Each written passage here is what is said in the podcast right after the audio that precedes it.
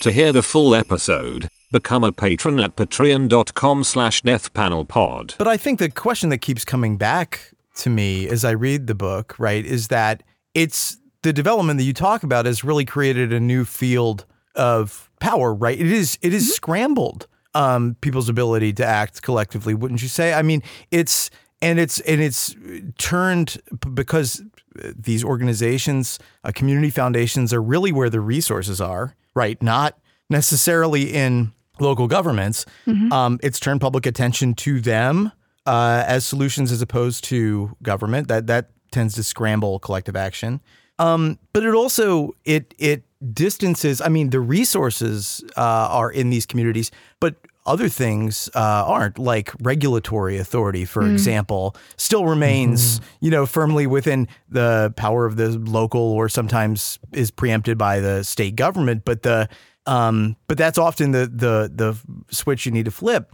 And the the other thing that I think is interesting is like the extent to which, and maybe you can talk about this, like the the kinds of solutions that now naturally enter into the conversation um, have changed. You know, the the thing that you open the book with is talking about this social impact bond. Um, and it's just, I, I wonder if you could actually go into because I think it matters that the solutions that are on the table, you know, to, to these problems have a way of, while they don't solve the problem, obviously, they perpetuate this idea that the solution is always just around the corner and that, mm-hmm. like, give us five more mm-hmm. years, give us 10 more mm-hmm. years, give us 30 million more dollars, and give us an army of evaluators and social sci- and like out of work social scientists to do the evaluation work, and we'll solve this goddamn problem. So, c- can you like talk? I mean, like, there's a solutionism that is very rooted in in some of these in uh. the, these projects, but and and so I wonder if you could talk about like that aspect of it uh, as well. the solutionism of it. Yeah, it seems both so, so rooted in optimism and a pragmatism about how to do something against what seems like inevitable odds. But no, Yes. social im- social impact bonds are this wildly complex and yet also so simple.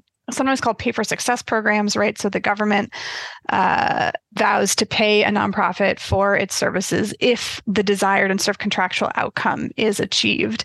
And in the time between when the nonprofit provides a service and the government says, aha, we've done it. We've, you know, employed this many people, kept this many people out of the carceral state, et cetera. Uh, who puts up the dollars? Private financiers. So Goldman Sachs is uh, the sort of key financer, uh, along with some foundations. They sort of put up a loan and say, okay, the government's going to pay us back, but we'll front the money to this nonprofit. It's these wild systems and tons and tons of lawyers. And as you said, Phil, lots of uh, social scientists evaluating and proving and all sorts of things before the money actually moves from the government to pay back Goldman Sachs, who initially fronted the money.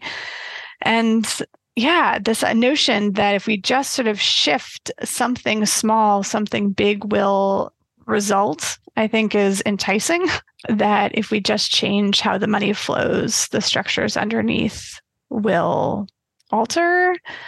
It's also a way to do something. I don't know. I'm I'm not the one who who can or should say what's Right, right. uh, like how we, like it's an imperfectly stacked deck right? The notion of austerity is always way overplayed than what it re- in reality could be but people are dealing with constraints right? That's true of people in government just as it's true of people in the nonprofit sector.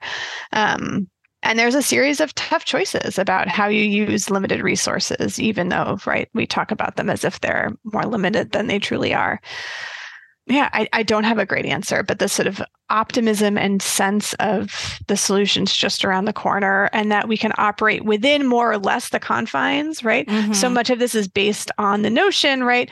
The opportunity agenda of the 1960s looms large here, Mhm. that largely our political economy is sound and that we just need to get people onto the ladder into it, right? That Mhm. has been the underlying philosophy, gone by different names, gone by different sort of versions since then. I think and nonprofits are wrapped up in the theory of the world that the political economy is basically sound and we just need to get people into it rather than saying maybe it's a problem with our political economy and the racial Right. capitalism that under under sort of girds it To hear the full episode, become a patron at patreon.com slash deathpanelpod. You'll get access to this and the rest of our catalog of patron-only episodes, and be the first to get a new patron episode every Monday when it drops. With love, the Death Panel.